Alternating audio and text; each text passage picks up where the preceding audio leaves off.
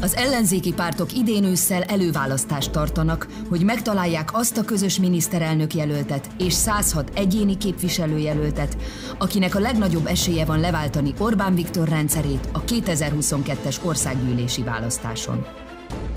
A következő egy órában élőben a Partizánon Heves megye egyes számú választókerületének jelöltjei mutatják be, milyen lenne szerintük hazánk a Fidesz legyőzését követően, hogyan képzelik el a magyar társadalom jövőjét, és milyen megoldásaik vannak a választókerület legsúlyosabb problémáira. A vita résztvevői Berec Mátyás, a DK jelöltje, valamint Jánosi Zoltán, a Momentum mozgalom jelöltje. A helyszínen már itt van a vita moderátora, Gulyás Márton.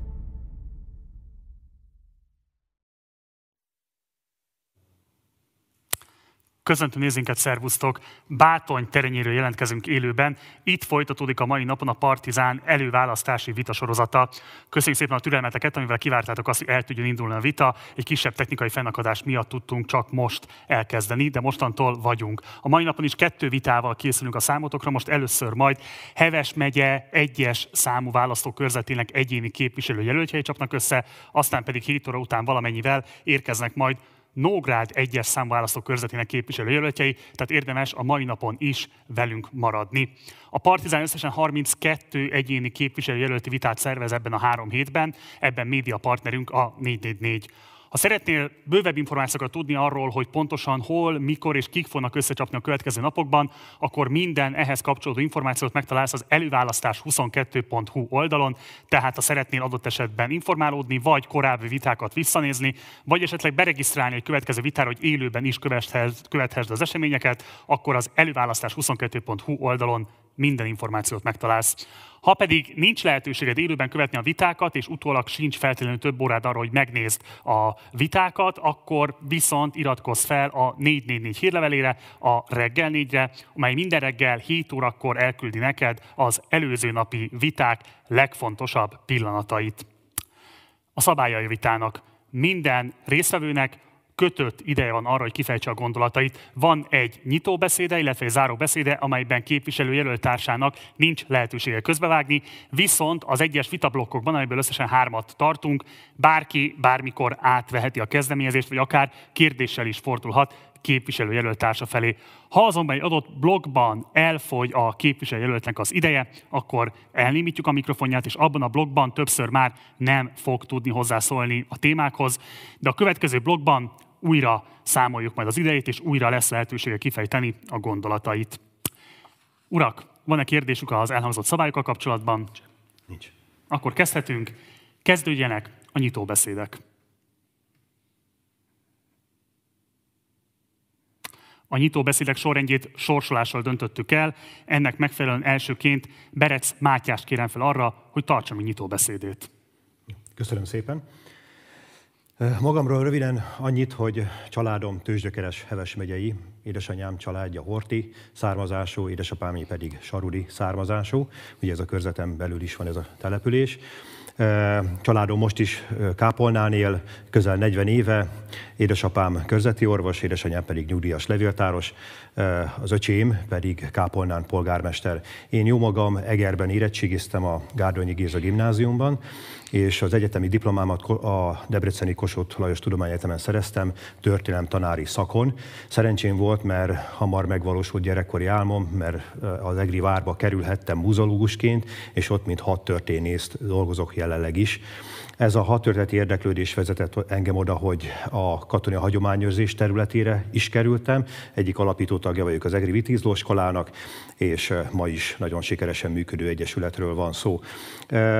Hat évig voltam a Dobó István Vármúzeumnak az igazgatója, egy darabig jó volt kivetten a kapcsolatom az önkormányzattal, viszont egészen addig, amíg Nitrai Zsolt el nem kezdte politikailag és egyfajta adminisztratíve eluralni a várat, én ebben nem nagyon voltam hajlandó partner lenni, olyannyira megromlott a viszonyunk, a politikai vitánk, hogy egészen 2018-ra elfogyott szó szerint körülöttem a politikai légkör, ezért engem elbocsátottak a Vármúzomból. A levéltárban dolgoztam tovább, a Heves megye levéltárban közel egy évig, és 2019-ben felkérést kaptam a egységben az Városért Egyesülettől, hogy vegyek részt a önkormányzati választásokon, ezt megnyertük.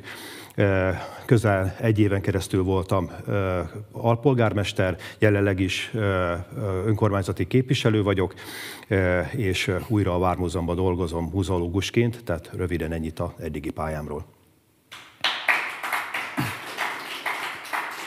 Köszönjük szépen! Jánosi Zoltán nyitóbeszéde következik. Köszönöm szépen én is a szót. Köszöntöm a kedves nézőket, és nagyon köszönöm a Partizánnak, hogy létrejöhetett ma ez a vita. Én Jánosi Zoltán vagyok, Egerbe születtem. Itt élek most is családommal. Gyermekeim még iskoláskorúak, míg párom kézművesként keresi kenyerét. Egy vagyok abból a milliónyi magyarból, akit az elmúlt évben, az elmúlt évtizedben a Fidesz magára hagyott. Magára hagyott minden szerepemben. Magára hagyott édesapaként, vállalkozóként és munkavállalóként is. A tavalyi évben munkavállalóként cserben hagyott, hiszen nevetséges bértámogatással próbálta meg kiszűrni, kiszúrni a munkavállalók szemét, és nem segített a pandémia átvészelésében cserbehagyott vállalkozóként, hiszen a munkavállalóknak ebben a nehéz időszakban is bért, fizetést kellett adni, hogy meg tudjanak élni, ebben sem segített. És édesapaként sem segített a kormányzat, hiszen az otthoni tanulás feltételeihez, sem eszközökben, sem tudásban, hiszen nem vagyok pedagógus, nem tudtunk segíteni, úgymond a gyerekeknek. Ez a három szerep, ha megnézem, kommunikációban a Fidesz azt mondta, hogy segít mindenkinek, volt itt a vállalkozóknak hitel, de mindenki tudja, ha egy vállalkozó hitelt vesz föl bérfizetésre, az egyenes út a tönkremenés felé. Úgyhogy nem elmondhatjuk, hogy kommunikáció volt, óriás plakát volt, segítség nem volt. A NER rendszerének, az oligarcháknak segített egyedül a Fidesz, nem nekünk hétköznapi egyszerű embereknek. Ebben az egy évben, másfél évben egyetlen egy tennivalója volt a Fidesznek, tovább lopjon, tovább gazdagodjon. Látjuk ezt az oltásokon, és látjuk ezt az egyéb más gépek beszerzése kapcsán.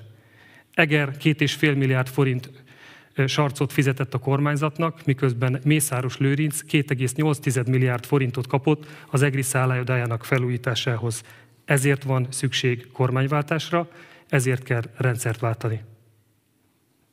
Köszönjük szépen! Ezek voltak a nyitóbeszédek, következik az első vitablokk. Az első vitablokk címe Fejlesztő állam, fejlesztendő állam, és az első kérdés így szól a képviselőjelöltekhez. Mirkóczki Ádám néhány hónappal ezelőtt sajtótájékoztatón jelentette be, ugye Eger polgármesteréről beszélünk, hogy szükséges lenne egy nemzetközi repülőtér létesítése Eger közelében. Kérem, hogy mondják el, hogyan értékelnék ezt a projektet, támogatnák-e ezt, vagy adott esetben másfajta beruházásokat tartanának kívánatosnak. Itt is a megszólalás sorrendjét sorsolással döntöttük el. Elsőként Jánosi Zoltánnál a szó.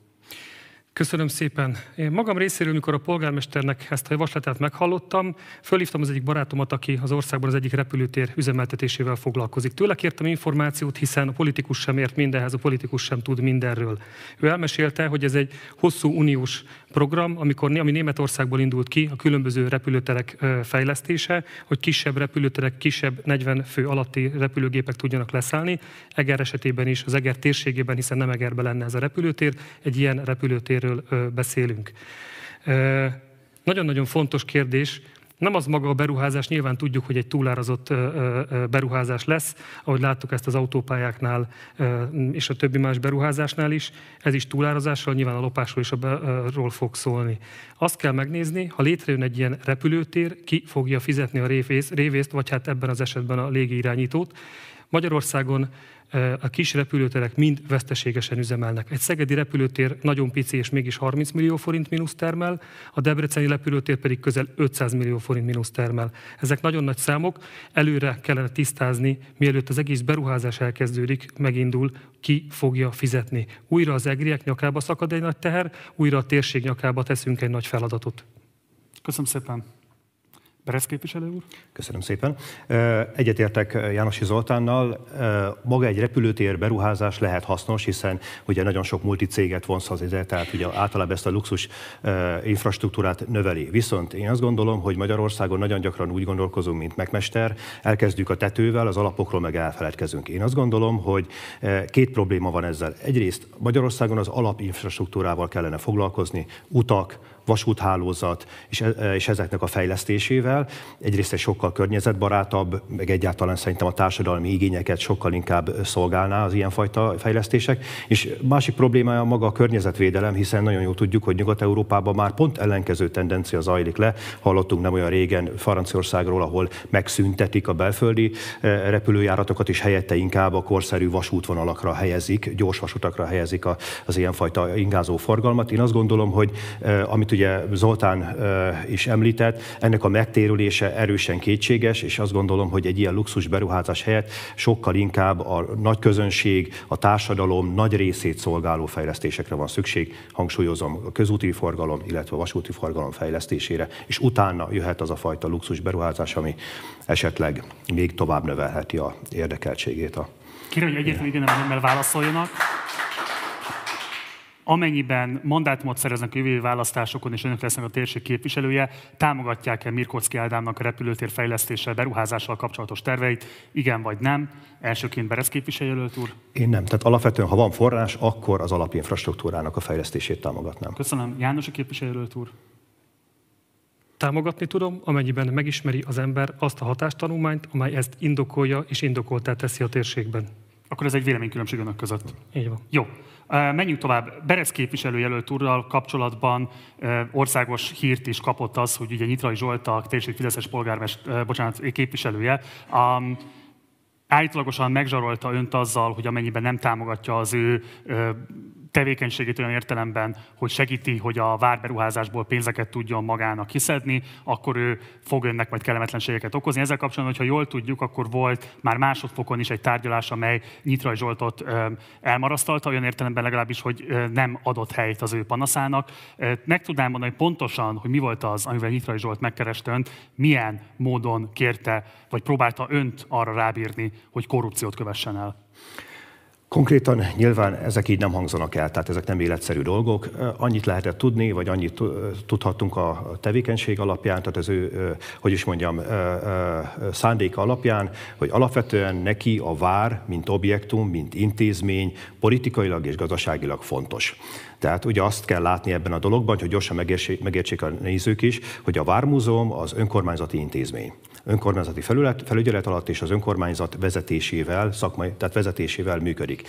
Na most a Nyitrai Zsolt képviselő úrnak semmiféle sem jogi, sem közigazgatási felhatalmazása nem volt arra, hogy a vár életébe olyan szinten beleszóljon. Tehát mindenfajta olyan utasítások, amik hozzám érkeztek, akár gazdasági vonatkozású, akár bármilyen adminisztratív vonatkozásúak, jogtalanok voltak.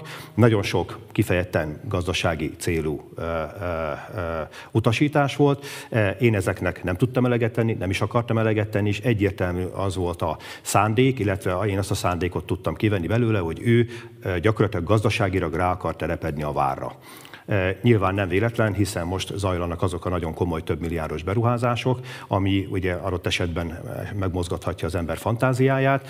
E, az már más kérdés, hogy ezek a beruházások két éve már a beruházási ügynökségnél vannak, tehát egy olyan központi szernél, ami úgy gondolom, hogy egy teljesen más vetületet annak ennek a kérdésnek, de tény és való, hogy, hogy alapvetően e, egy ilyen gazdasági eluralás volt a szándéka. De konkrét nyomásgyakorlás érkezett az ön irányában, vagy ön úgy értelmezte Nyitrai képviselő úr szavait, amitről ezt a következtetés hozta ki?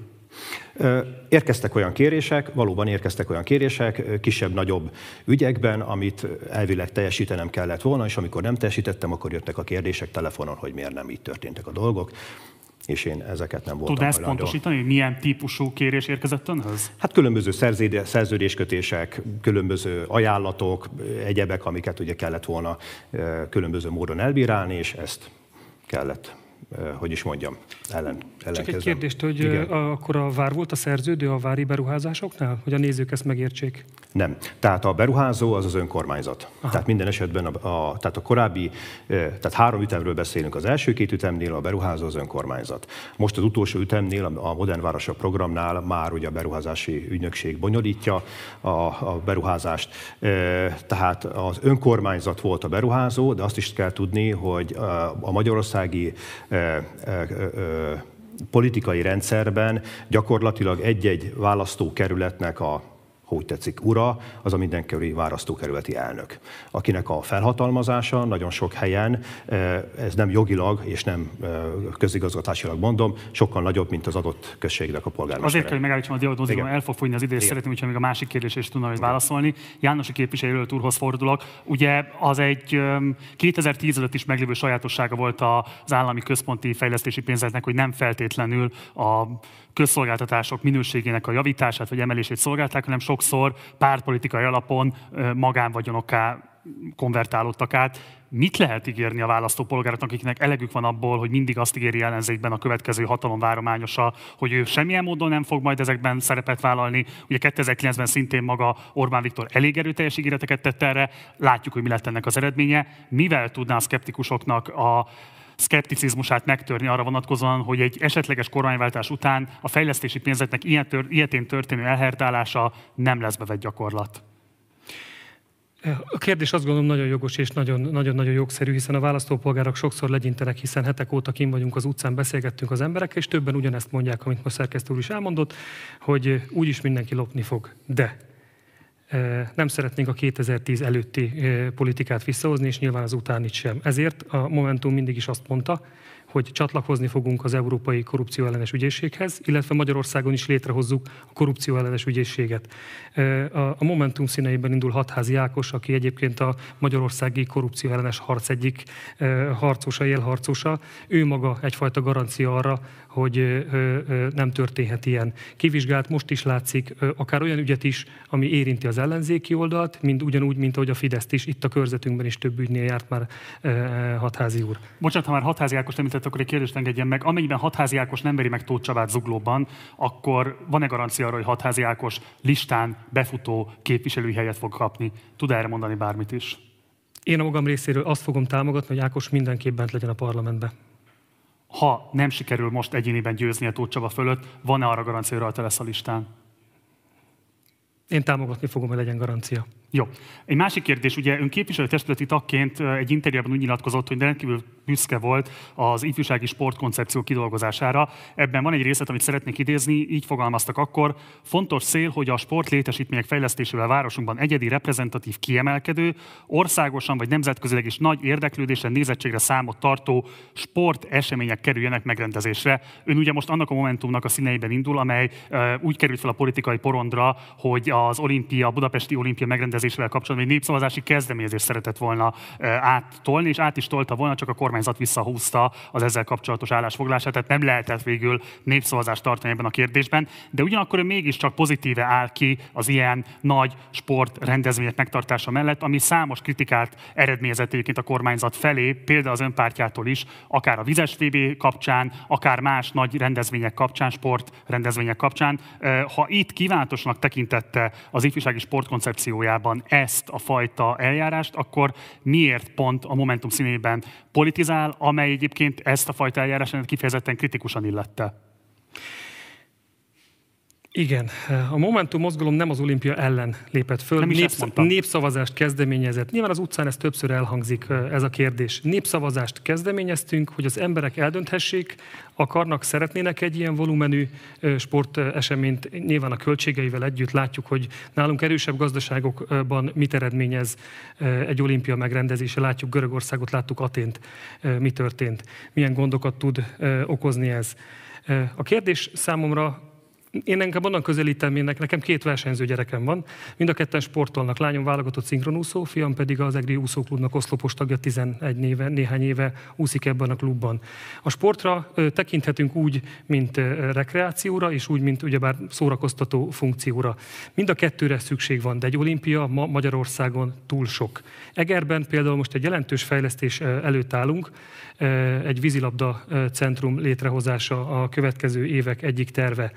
Sajnos itt is az építőipari árak elszállása miatt arról beszélgettünk, hogy egy eredeti tervben 6 milliárd forintos beruházás volt, ma már ott tart, hogy 18-20 milliárd forintról beszélünk. Nincs garancia, hogy van erre plusz forrás.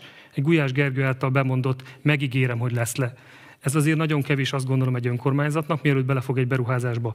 Tehát ezekre a beruházásokra szükség van, a rekreációra szükség van, a választókörzetben más sportlétesítményekre is szükség van, de mindenképpen úgy, hogy ezek fenntarthatóak legyenek. Ha megnézzük az egri bicskei úszodát, évi 350 millió forintba kerül a fenntartása. Ez akkor is ennyiba kerül, ha nem megy be senki.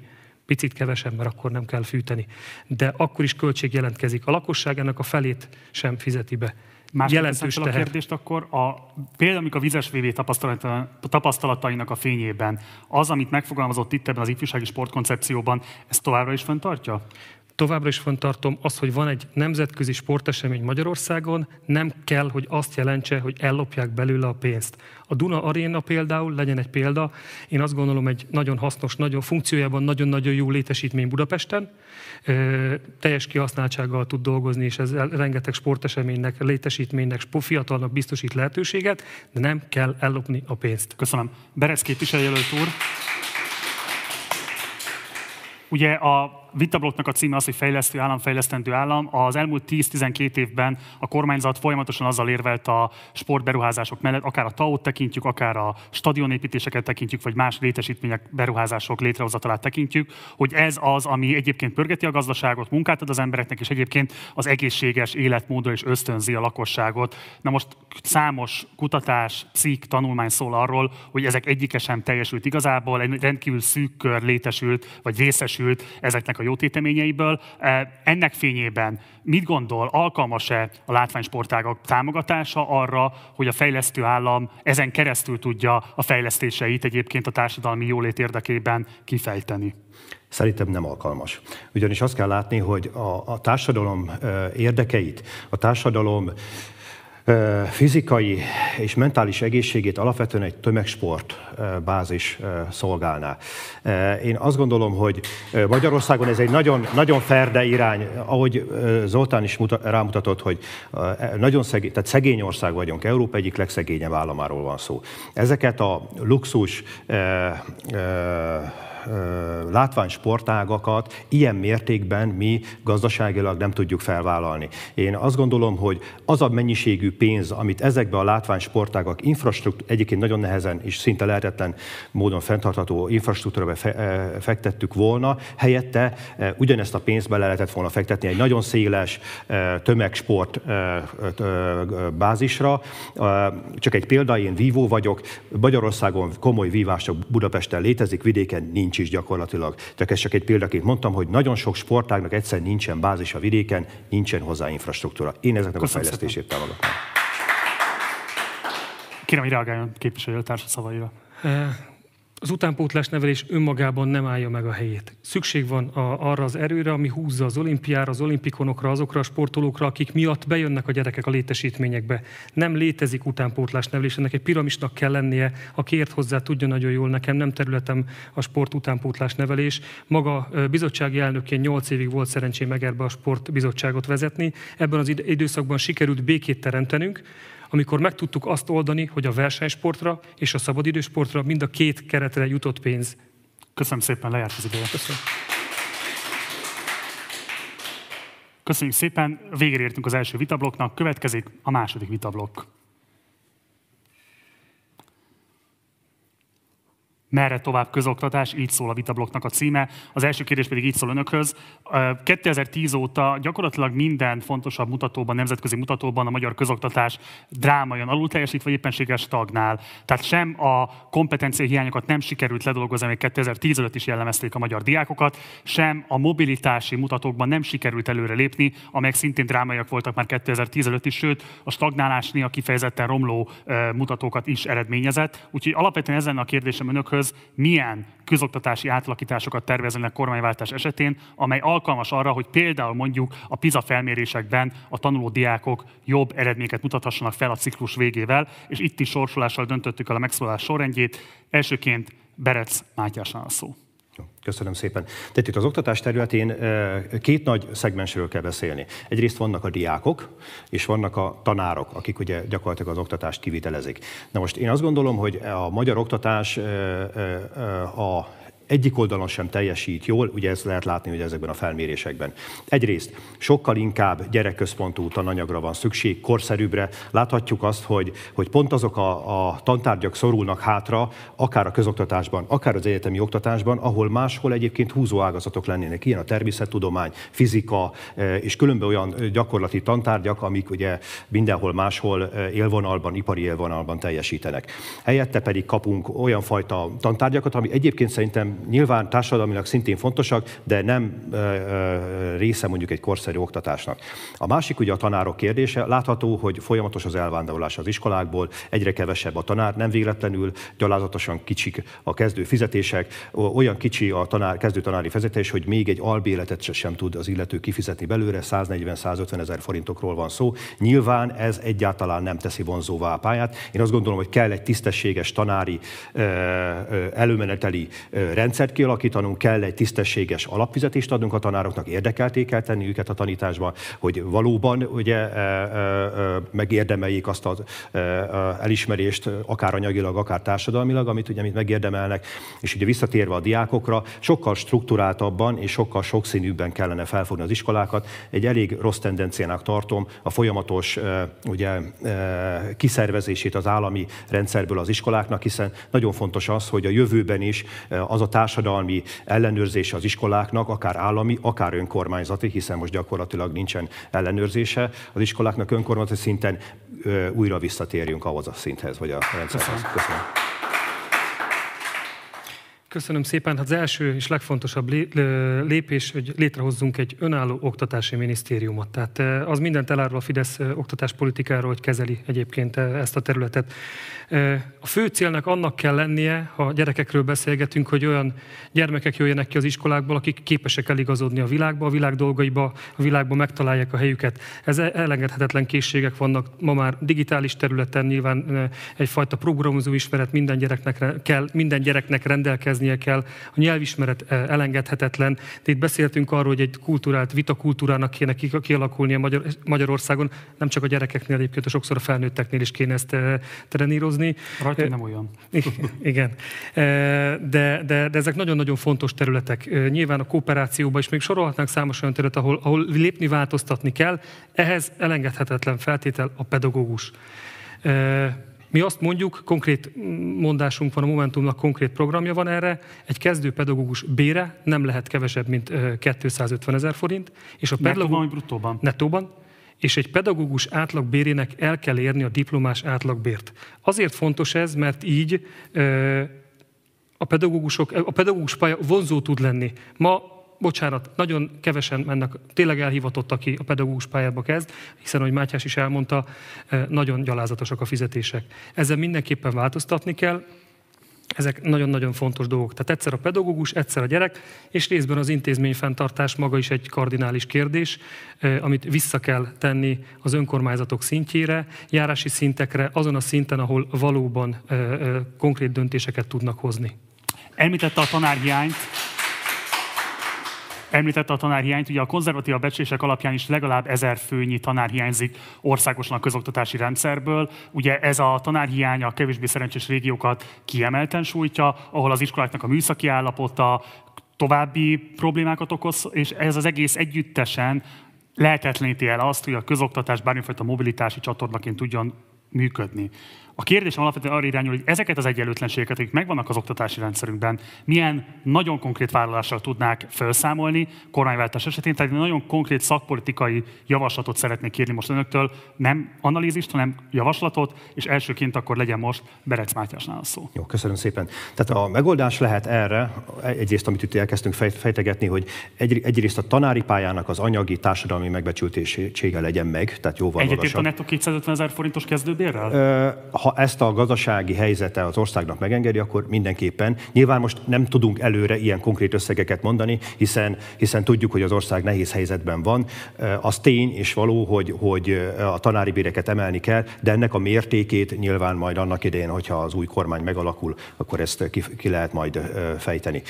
A lényeg az, hogy ezeket a társadalmi egyenlőtlenségeket leghatékonyabban úgy lehetne kezelni, hogy már az oktatásban olyan specifikus szakemberek jelenjenek meg, akik tudnak segíteni konkrétan azoknak a gyerekeknek, akik hátrányos helyzetűek, mentálisan olyan helyzetben vannak, hogy nem tudnak felzárkózni a tehetségesekhez. A tehetségesekkel is ö, olyan, olyan szakemberek foglalkoznak, akiknek kifejezetten ez a specialitása, és nagyon fontos, hogy az, a, a fiataloknak a mentálhigiénés helyzetének a javítása, kifejezetten olyan emberek kellenek, szakemberek minden egyes iskolába, akik ezeken tudnak segíteni. Lásd mostani sajnálatos öngyilkosság, ami ugye rámutat erre a problémakörre. Köszönjük. Nincs ha, nincs de. Kezdő, pályakezdő pedagógus bére, ha nincs 250 ezer nettó forint, továbbra is pedagógus hiány lesz, gond lesz, probléma lesz. Ne tegyünk mindig oda egy de, egy ha, egy csak. Mindenkinek ebből szerintem nagyon elege van. El kell fogadni, tisztességes bért kell adni, és akkor elválhatunk a pedagógusoktól egy tisztességes munkát. És hogy a kérdésre is válaszoljak, pénzügyi ösztönzőkkel lehet sokszor segíteni azt, hogy a szegregáció ne valósuljon meg, vagy hogy, hogy, hogy, hogy adunk pénzt azoknak az intézményeknek, akik hátrányos helyzetű térségekben dolgoznak, ott egy pedagógusnak tudunk, tudni kell adni még több fizetést, hogy ne vándoroljon el, ne menjen akár Budapest irányába. Úgyhogy azt gondolom, hogy pénzügyi ösztönzőkkel nagyon-nagyon sok ilyen típusú kérdésre választ tudunk adni. Ha egy intézménynek azáltal, hogy több hátrányos helyzetű gyermek jár oda, picit több pénzt adunk, azzal tudunk segíteni. A pénz nem mindig megoldás, de ilyen kérdésekben tud megoldás lenni. Ugye a szomszédos a szomszédos választókerületben található Gyöngyöspata, ami az iskolai szegregáció szimbólumaként híresült el a 2010-es éveket követően, tehát előtte is már probléma volt nyilvánvalóan, sőt, és 2010 után is alapvetően dominálta a közoktatásról szóló közbeszédet. A kérdés alapvetően arra irányul, hogy hogyan próbálnák mérsékelni a szegregáció hatását az iskolákban. Itt ugye van egyrészt etnikai alapú szegregáció, van földrajzi alapú szegregáció, és van vagyoni alapú szegregáció is. Ezek együttesen és akár egymást erősítve is hatnak mit lehet tenni kormányváltás esetében a szegregáció mérsékléséért, elsőként János a képviselő. Amit már az előbb mondtam, pénzügyi ösztönzőkkel lehet ezen segíteni, a befogadó intézményeknek lehet nagyobb keretet biztosítani a működésre, és amit Mátyás is mondott, plusz fejlesztő pedagógussal, pszichológussal lehet segíteni ezeknek az iskoláknak a működésben. Köszönöm. Jó, köszönöm szépen. E, igen, tehát plusz pénz, szakemberek, nagyon fontos, én inkább ezt tenném a legelőre, hogy szakemberek kellenek, hiszen a, a, a különböző hátrányos helyzetű fiataloknak a kezelése, ugye ennek a szegregációnak a csökkentése alapvetően egy nagyon komoly pedagógiai szakfeladat. Arra egy átlag, most jó értelemben mondom, szakpedagógus, tehát egy történelemtanár nem alkalmas erre, kifejezetten szakemberek szükségesek, akik ezeknek a szaktanároknak a, a munkáját elősegítik. És van egy globálisabb problémája az egésznek. Magyarországon óriási elszegényedés, illetve óriási leszakadás tapasztalható vidéken. Ha nem foglalkozunk a vidékkel, és nem próbáljuk valamilyen szinten felzárkóztatni az országos átlaghoz, itt Heves megyében például Délheves térsége, gyakorlatilag azt kell mondjam, hogy Magyarországon egy néhány évtizeden belül, sőt, egy-két évtizeden belül egy új trianont fogunk átélni. Ezek a vidékek menthetetlenül összakadnak az ország ugye, közigazgatási testéről. Tehát ezekne, ezekkel a vidékkel nekünk valamit tenni kell, addig hiába ölünk pénzeket az oktatási intézményekbe, amíg ezek a, falvak sorra néptelenedek el, nem tudják megtartani az értelmiséget, nem tudják megtartani a szakmunkerőt, gyakorlatilag kilátástalan ezekkel nekünk foglalkozni kell. Ahogy mondtam, ez nem a jelen választókörzethez tartozik, de mégis egy fontos kérdés. Egyetértenek-e azzal, hogy a Gyöngyös Patán a szegregált oktatásban részesített diákok számára jár a kártérítés azért, hogy az állam ilyen módon rabolta meg az életesélyeiket. Ugye ezt a kormány sokáig egyébként tagadta, egészen szélsőséges módon próbálta a kormányzat felülírni egy jogerős bírósági határozatnak az érvényét. Önök egyetértenek azzal, hogy jár a kártérítés a szegregált oktatást elszenvedők számára. Elsőként János a képviselőjelölt? Jár. Berec képviselőjelölt úr? Én azt gondolom, hogy egy kicsit úgy kellene nézni, mint az afrikai szegények támogatását. Tehát nekik nem élelmiszerre van szükségük, hanem megtanítani őket mezőgazdaságot, ugye gazdálkodni. Tehát én azt gondolom, hogy Bocsánat, ezeket... nagyon konkrét helyzetről van szó. A szegregált oktatásban részesített diákok részére jár a kártérítés, vagy sem? Én úgy gondolom, hogy úgy kellett volna őket kártéríteni, hogy olyan ösztöndíjas rendszert adni nekik, amivel egyébként valamilyen módon kompenzálják ezt a hátrányukat. Nem készpénz, hanem ösztöndíjat kellett volna nekik adni. Én azt gondolom, ez lett volna az igazságosabb. Orbán Viktor hasonlóképpen érvelt egyébként. Akkor az ebben a kérdésben osztozik most, az álláspontjával? Most én, én egy, olyan, na, mindegy. Ez az én álláspontom, az, hogy most ő hogy mondta, mit mondta, én azt gondolom, hogy lehet, lehetnek egyezőségek a véleményekben. Tehát ő sem Nem, egy ördögtől való ember, igen. Csak mert szeretném, hogyha maradna még ideje egy utolsó kérdésre. A szabad iskola választást sokan károsztatják a rendszerváltás után, ami szintén hozzájárult a szegregációs folyamatoknak az erősítéséhez. Mi az önök megítélése a szabad iskola választásról? Kell-e esetleg ebben egy következő kormányzatnak bármilyen fajta szűkítő javaslatokkal vagy intézkedésekkel mérsékelni azt, hogy a jobb módúak egész egyszerűen kimenekítsék a gyerekeiket a közoktatásból, és akkor elsőként Jánosi képviselőről úr. Szabad iskolaválasztás nem valósul meg ma, ugyebár Magyarországon. A kisebb településeken a világnézeti semlegesség sem tud már ma már megvalósulni, hiszen a kisebb települések anyagi okokból az egyháznak átadták az iskolák üzemeltetését. A választókörzetben is több ilyen iskola van, ami akár most a tanévkezdéssel került át egyházi kézbe. Ezáltal már megszűnt ugyebár a szabad iskolaválasztás, hiszen nem tud választani a gyermek, rákényszerítik a hittantanulását, Egyébként érintettként pont el tudom mondani, hogy az Eszterházi Károly Egyetem átkerült az egyház fenntarthatóság alá. Egyébként mindig az egyetemről volt szó, a két hozzátartozó általános iskoláról senki nem beszélt. Augusztus 31-én értesítették a szülőket, hogy holnaptól a gyereknek hittant kell tanulnia. Nem volt választás, azt mondták, hogy kell tanulnia. Érsek úr küldte ki ezt a levelet. Egyébként a erkölcstan tanár úgy készült, hogy még másnap ő órát fog tartani. Annyi történt, hogy kiértesítettek, majd egyébként ma megjött az újabb értesítés, hogy akkor mégsem hittalam, akkor választhatunk az erkölcstamból, tehát hogy ez sem tiszta, hogy most akkor mi történik. Tehát azt mondom, hogy szükség van a szabad iskola, iskola választásra, abban az értelemben, hogy vallási semlegesség legyen, a gyerek dönteni tudjon, de igen, ha az iskolákat megfelelő szintre hozzuk, akkor nem lesz senkinek érdeke, hogy a gyermekét másik iskolába vigye. Ma egy városba, Egerbe is látszik, hogy környező településekről elszívja a kisebb iskolákból a gyermekeket. Ha ugyanazok a feltételek valósulnak meg egy vidéki iskolába, ugyanazok a feltételek, ugyanaz a pedagógus, ugyanaz a tudás, ugyanaz az infrastruktúra rendelkezik, akkor nem fogja elvinni a szülő, mindenki józanésszel gondolkodik, és a legközelebbi iskolába fogja vinni a gyermekét. Köszönöm szépen. János Zoltának 31 másodperce, Berec Mátyásnak 12 másodperce van. Még kérdezem a képviselőt urakat, hogy kívánnak élni még a hátralévő idejükkel. Rendben. Akkor ez volt a második vitablok, következik a harmadik és egyben záró vitablok.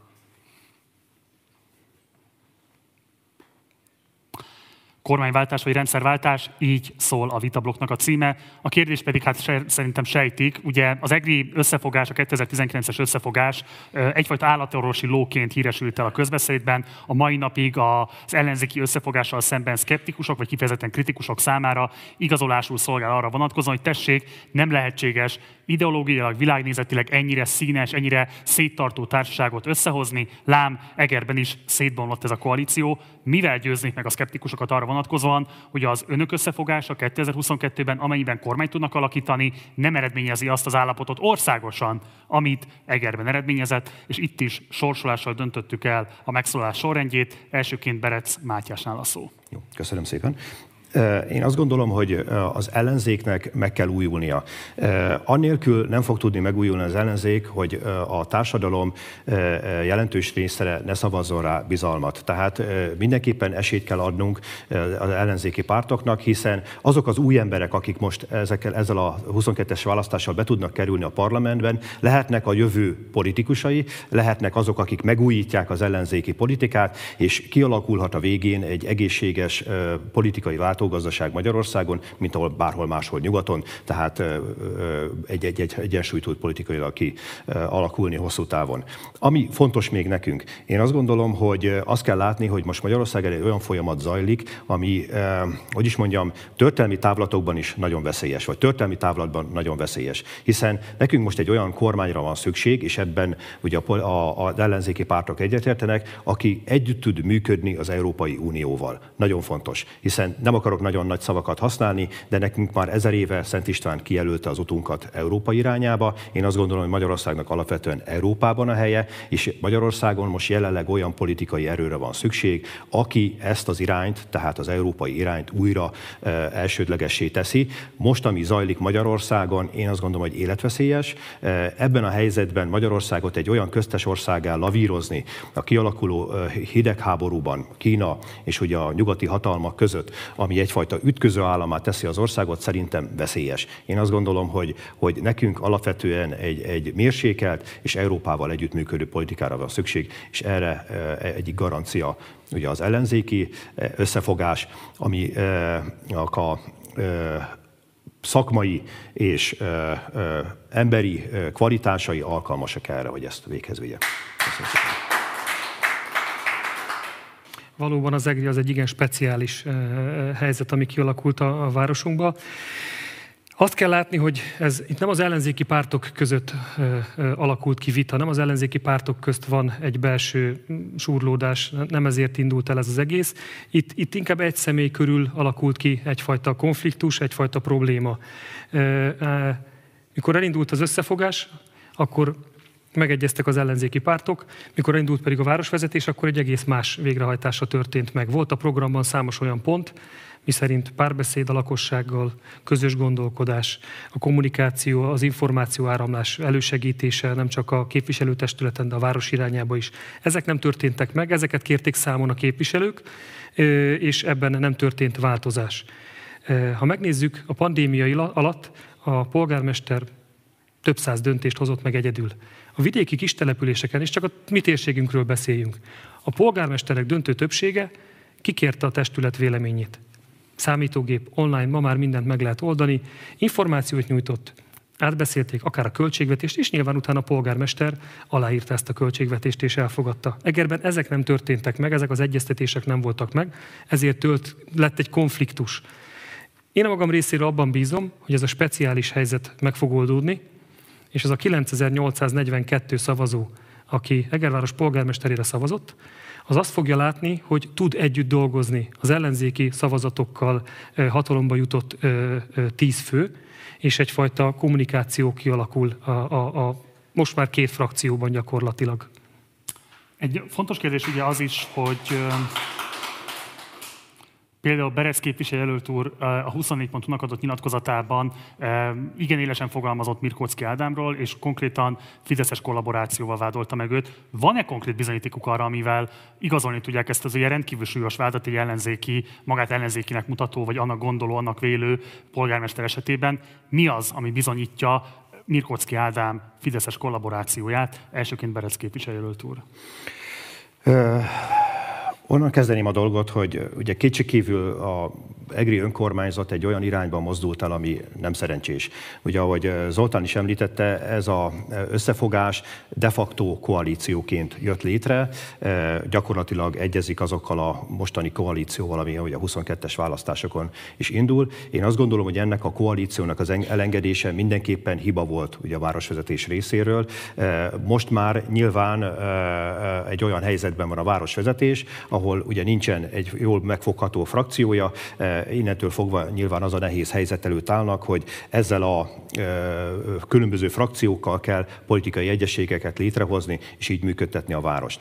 Most én azt gondolom, hogy az a nyilatkozata a polgármesternek, amikor kijelentette, hogy ő nem része az ellenzéknek, szintén nem volt szerencsés ebben a helyzetben, hiszen azt nem szabad elfelejteni, hogy alapvetően ellenzéki szavazók választották meg, és ez egy politikai felhatalmazást adott neki, tehát ez se volt egy szerencsés, hogy is mondjam, megmozdulása részéről. A, a Fidesz felé közeledése nyilván magyarázható azzal, amivel őt is, ő is magyaráz ezt a jelenséget, hogy együtt kell működni a kormányjal, együtt, együtt kell működni a közigazgatási tényezőkkel, helyi tényezőkkel. Persze ez nagyon fontos, és ugye ezt hangsúlyozzuk is, hogy a közigazgatásnak nem szabad politika, tehát politikával átítatottnak lenni, politikával, tehát politikamentesnek kell lennie, tehát én azt gondolom, hogy ez egy helyes dolog. Az, hogy gyakorlatilag a mostani frakciót nem vonja be a döntésekbe, szintén nem túl helyes dolog. Én azt gondolom, azért lenne fontos többek között az országos rendszerváltás, ha úgy tetszik, politikai rendszerváltás, hogy ezeket a úgymond rossz irányokat visszatereljük a helyes demokratikus irányba, és itt Egerben is vissza tudjunk térni az eredeti felálláshoz, tehát a, a demokratikus koalícióhoz. Köszönöm. János, Ugye a Regelváros polgármestere korábban a Jobbik mellett, vagy hát a Jobbik frakciójának volt a szóvivője. Ez látszik is egyébként a mai napig is a, a, a, a munkán, a megszólalásokon. Hiszen Mire egy... gondol pontosan? Tessék? Mire gondol pontosan? Nagyon jó kommunikátor az Ádám. Tehát, hogy nagyon ügyesen fölépíti, szinte minden hétre jut egy ellenség, ugyanez, mint amit a Fidesztől látunk. Én azt gondolom, hogy ez egy nagyon rossz irány. Plán az, amikor képviselőtársak lesznek felmutatva, mint bűnbak, bármilyen ügy miatt is. De ez egy, ez egy rossz irány így ellenséget felmutatni, inkább meg kell próbálni tényleg. Én nem vonom kétségbe, és tudom minden képviselőről Eger képviselőtestületében, mind a 18-ról, hogy Eger érdekében dolgozik. Mikor valaki azt mondja, hogy csak ő dolgozik Eger érdekében, az nem mond igazat. Minden képviselő képviselő azért van ott, hogy Egernek jobb legyen, Eger fejlődjön, Eger városa és Eger város térségének minél jobb legyen. Ezt kétségbe vonni szerintem nem korrekt a dolog.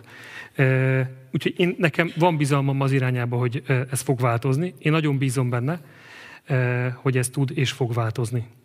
Ha kormányváltás lesz,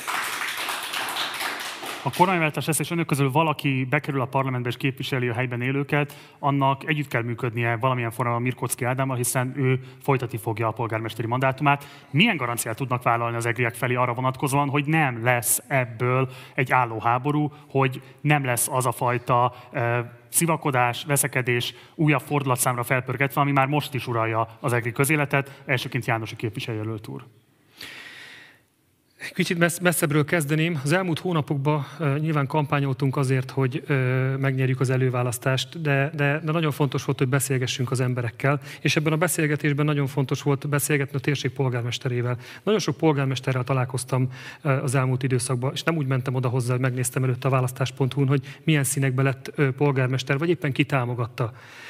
Azért mentem oda hozzá, mert érdekelt, mi van az ő településével, milyen fejlesztésekre van szükség, hol milyen gondok vannak, milyen fejlesztés, milyen, mi akadt el akár az évek alatt, mi nem tudott megvalósulni, mire van szükség nem az számít, hogy ki milyen színű. Ugyanez vonatkozik Egerváros polgármesterére is, mint hogy a másik 26 polgármesterre a térségre. A másik város polgármesterén is pont a múlt héten voltam, és nagyon-nagyon jól tudtunk beszélgetni az ottani problémákról, akár a, a éppen tervezés alatt álló vasúti felüljáróról, mint az általam nagyon támogatott sportlétesítményekről, amelyeket meg kell építeni. Ez nem pártpolitika, ez valóban arról szól, hogy az ember tegyen azért a körzetér, ahol megválasztják, viszont azt ne felejtse el, hogy kik választották meg.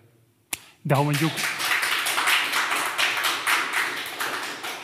amennyiben Mirko Ádám például ragaszkodik a nemzetközi repülőtér beruházásának elindításához, és ugye úgy nyilatkozott, hogy semmiképpen nem támogatná, az ön megválasztása esetén hogy nem lesz ebből egy állóháború? Na, na, na, én nem nyilatkoztam úgy, hogy nem támogatnám, azt Mátyás mondta, én azt mondtam, hogy először szeretném megismerni a hatástanulmányt, tehát hogy mi alapján e, e, e, e, mondták azt, hogy szükség van ezen a területen pont itt erre a repülőtérre. Tehát azt mondom, hogy ez, ez nem, nem tud állóháború lenni. Azt gondolom, hogy minden beruházás, főleg amikor több tíz vagy több száz milliárd forintról beszélgetünk, meg kell vizsgálni, meg kell nézni szakemberekkel, hogy van erre szükség, hosszú távon milyen megtörülésről beszélgethetünk. De ha van olyan hatástanulmány, ami igazolja Mirkocki Ádámnak ezt a gondolatát, akkor adott esetben megválasztás esetén tud ebben partnerséget vállalni. Természetesen. Jó. Tehát azt mondtam, ha indokolt, akkor szükség Jó. van rá. Beresz képviselőt úr.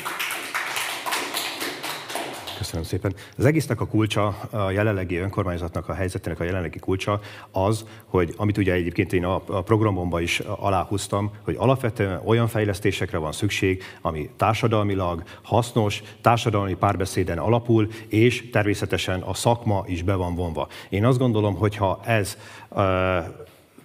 el tudjuk érni, és ugye ebben tud partner lenni, illetve kell, hogy legyen a polgármester partner, tehát vissza kell szerezni azt a társadalmi bázist, meg kell valósítani azt a társadalmi párbeszédet, amit annak irént 2019-ben érdek, e, e, ígértünk. E, meg, kell, meg kell valósítani azt a párbeszédet a szakigazgatás, az, a, a szakma területén, e, meg kell valósítani a párbeszédet, illetve az együttműködést a különböző közigazgatási szervek között. Ha úgy gondolom, hogy ezt, ezt el tudjuk érni, illetve el kell, hogy érjük, mert normális önkormányzat így működik, akkor szerintem a, a a, város iránya újra, tehát a város jó irányba fog fordulni. Jó. Beszéljünk egy kérdés körben még a koronavírus esetén a nemzetpolitikai változásokról, hogyha lehet egy ilyesmiről egyáltalán beszélni. Ugye Beresz képviselő úr annak a DK-nak a színeiben vagy a támogatásával indul, akiknek számos kritikus megnyilatkozásuk volt a határon túli magyarok szavazati jogával kapcsolatban. Ön saját magára ugyanakkor nemzeti érzelmű emberként hivatkozik. Mit lehet most elmondani a DK eh, határon túli magyarokat illető, a szavazati jog gyakorlását illető politikájáról? Támogatnák, korlátoznák, átalakítanák? Mit várhat egy ellenzéki szavazó akkor, hogyha önre adja a szavazatát ebben a kérdésben? Hát ez egy nagyon nehéz kérdés, hiszen én azt gondolom, hogy itt ketté kéne választani ugye a közigazgatást, a közigazgatási érdekeket, a politikai, tehát az állam, az, ország érdekeit, és ketté kéne választani azt a fajta, most nem akarok csúnya szót mondani, nemzeti romantikát, ami ugye valamilyen szinten a trianoni traumából ered. Nyilván nagyon fontosnak tartom azt én személy szerint is, hogy a Kárpát-medencében élő magyarság az nyilván egy egészt képez, legalábbis nemzeti szempontból. Viszont azt is kell látni, hogy a, egy országnak, egy mindenkori országnak a közigazgatása, ez egy teljesen más, ez egy szakigazgatási, egy közigazgatási dolog. Tehát én úgy gondolom, hogy ezt a fajta mostani módszert, hogy, hogy határon túli magyarok olyan mértékig vegyenek részt a hazai politikai életben, mint, mint, mint bármelyikünk, akik ugye az országon belül, ezt valamilyen szinten újra át kell gondolnunk. Nem azt jelenti, hogy meg kell szüntetni ugye az ő szavazati jogukat, de valahogy hogy ezt másképp kell nekünk administratíve kezelni, hiszen most olyan emberek döntenek az ország sorsáról, akik nem élnek itt, nem értik adott esetben ezeket a problémákat, nincs benne olyan politikai kockázat részükről, ami adott esetben egy itt élőnek megvan. Tehát én azt gondolom, hogy ezt a dolgot árnyalni kell, de azt hangsúlyozom, hogy a határon túli magyarság támogatása nagyon fontos az itteni magyarság megmaradása szempontjából. Tehát mindenképpen hozzányúlnának, de módosítanak, és nem feltétlenül eltörölnék ezt a szavazati jogot. János képviselőt úr. Köszönöm szépen, mondjuk ebben szerintem jól tudnánk vitatkozni a Mátyással. A DK egyszerűen fogalmaz ebben a kérdésben, el kell venni a szavazati jogot egyébként, az ő programjukban ez van. Ezzel szemben a Momentum programjában az van, amiért egyébként kiállt már hónapokkal ezelőtt, nekünk van két képviselőnk, akit mindenképp listára fogunk tenni, egy, aki a külhoniakat, egy pedig, aki a külföldieket fogja képviselni a magyar parlamentbe. Ezt akkor lehetne még jobban megvalósítani, ha a külföldön élő, külhonban élő magyarok listás szavazatai nem beömlenének a nagy egészbe, hanem lenne nekik saját parlamenti képviselőjük, ők dönthetnének el. Kvázi egy körzetnek tekintenénk őket, lenne két körzet, a külföldön élő magyarok és a külhoniak. Így meg lenne a képviseletük a parlamentbe, viszont semmilyen torzító hatással nem lenne a listás szavazatra, és lenne két ember a parlamentben, aki a külföldön és a külhonban élő magyarokat tudná közvetlenül az ő problémájukat képviselni, és így a 200 fős parlamentben lenne két olyan ember, aki, aki tényleg ebben ö, szavajetően tud hozzászólni. Egy gyors kérdés, akkor Berec egy gyors kérdés Beresz képviselőt úrhoz, egy ilyen átalakítást tudnának támogatni, vagy ön személy szerint tudna támogatni? Ez nem olyan egyszerű kérdés, hiszen itt azért két országról beszélünk. Tehát van egy anyaország, és van egy, olyan, van egy másik ország, most adott esetben lehet ez Románia, aki ugye ennek a területén élnek ezek a magyarok. Tehát én úgy gondolom, hogy ezt egy összetett államközi szerződés és együttműködés nélkül ez nagyon nehezen megvalósítható az ötlet, bár egyébként én azt gondolom, hogy van benne ráció természetesen, mint minden más ilyen megoldásban.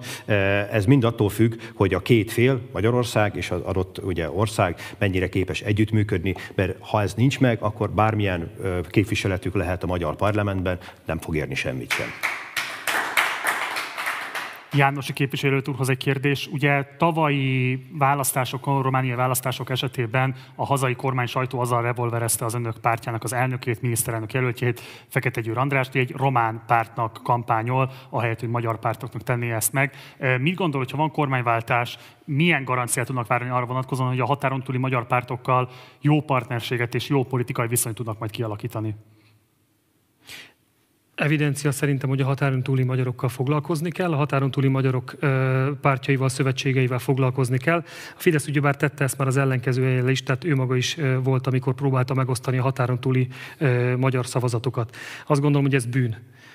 Ilyet tenni nem lehet. A Momentum mozgalom sosem a magyar, az RMDS jelöltjei ellen kampányolt, ezt nyilván a Fidesz propagandája kezdte elhitetni az emberekkel, sajnos sok esetben átjött, tehát hogy sokan elhitték. A Momentum annyit mondott, hogy ott, ahol nincs RMDS jelölt, azokon a településeken az ottani testvérpártunkat támogassa, aki egyébként nem ellenséges a kisebbségekkel, aki támogatja a kisebbségeket, és azt mondta, volt programja a kisebbségekre, tehát azt mondta, hogy ö, ö, ö, a párt, hogy azokat támogassuk, akik nem eltaposni szeretnék az ottani magyarokat, hanem támogatni. Mindig ez volt a mondás, csak ebből a nyilván a propaganda sajtó, a kormánymédia egy nagy humbugot, egy hazugságot gyártott. Köszönöm.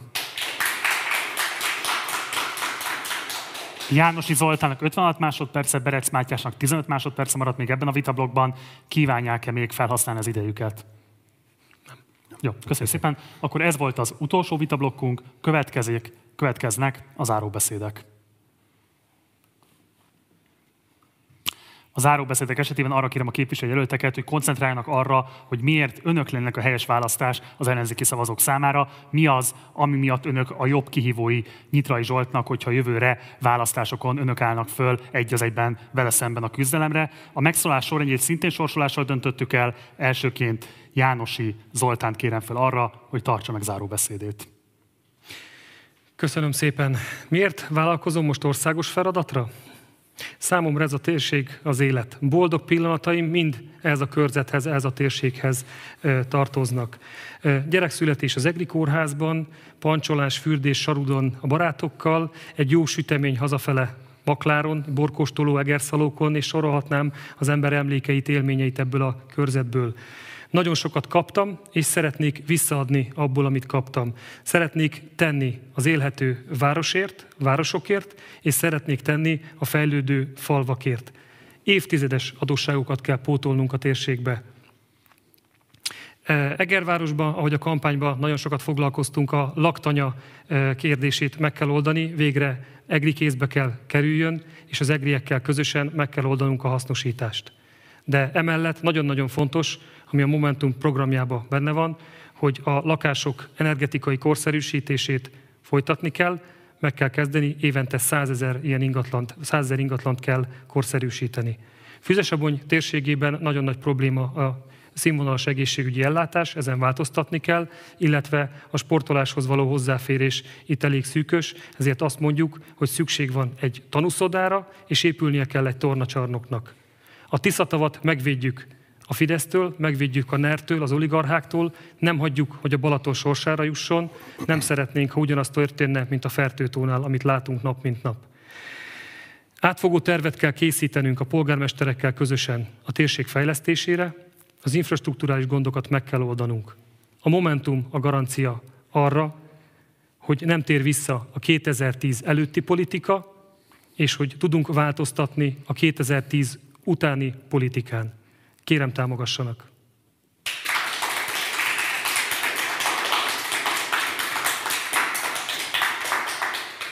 Köszönöm szépen. Berec Mátyás záróbeszéde következik. Jó, köszönöm szépen. Én úgy gondolom, hogy egy lokálpatriótának, mint ami én vagyok, nagyon fontos az a helyi közeg, ahol felnőtt, ahol az életét töltötte. Sajnos nagyon sok barátom, nagyon sok rokonom hagyta el az országot, amiatt, mert itt nem találta meg a számítását, nem volt képes itt élni, nem volt képes megvalósítani az álmait.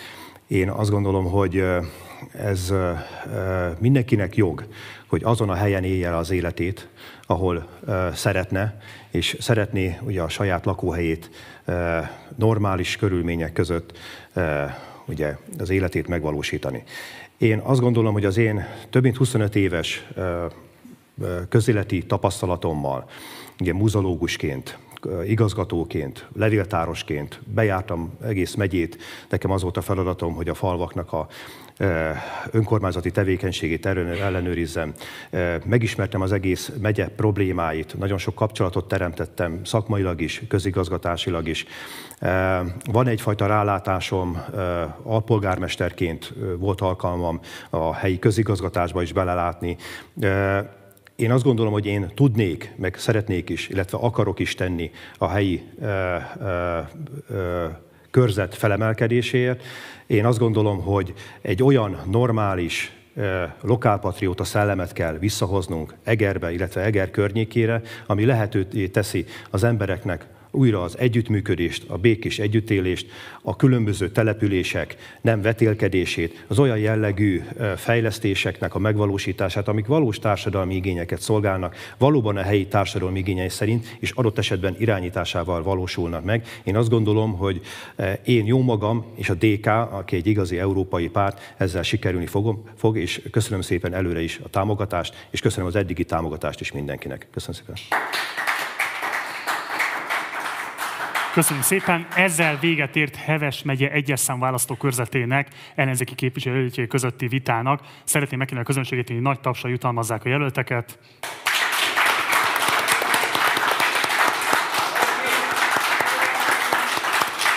Nagyon köszönöm mindkettőnknek, hogy eljöttek és a rendelkezésünkre álltak. Köszönöm szépen, hogy vállalták a vitát.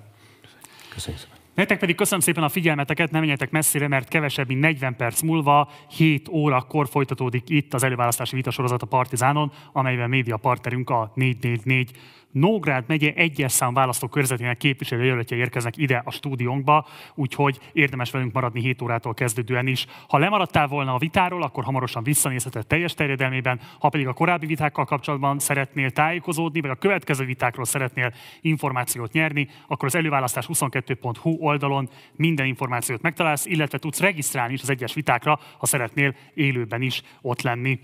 Van egy hírlevelünk, amit a 444 készít, ez reggel 4 néven fut. Ha szeretnél minden reggel 7 órakor értesülni már arról, hogy az előző napi vitáknak mik voltak a legfontosabb pillanatai, akkor iratkozz fel a reggel 4 hírlevelére.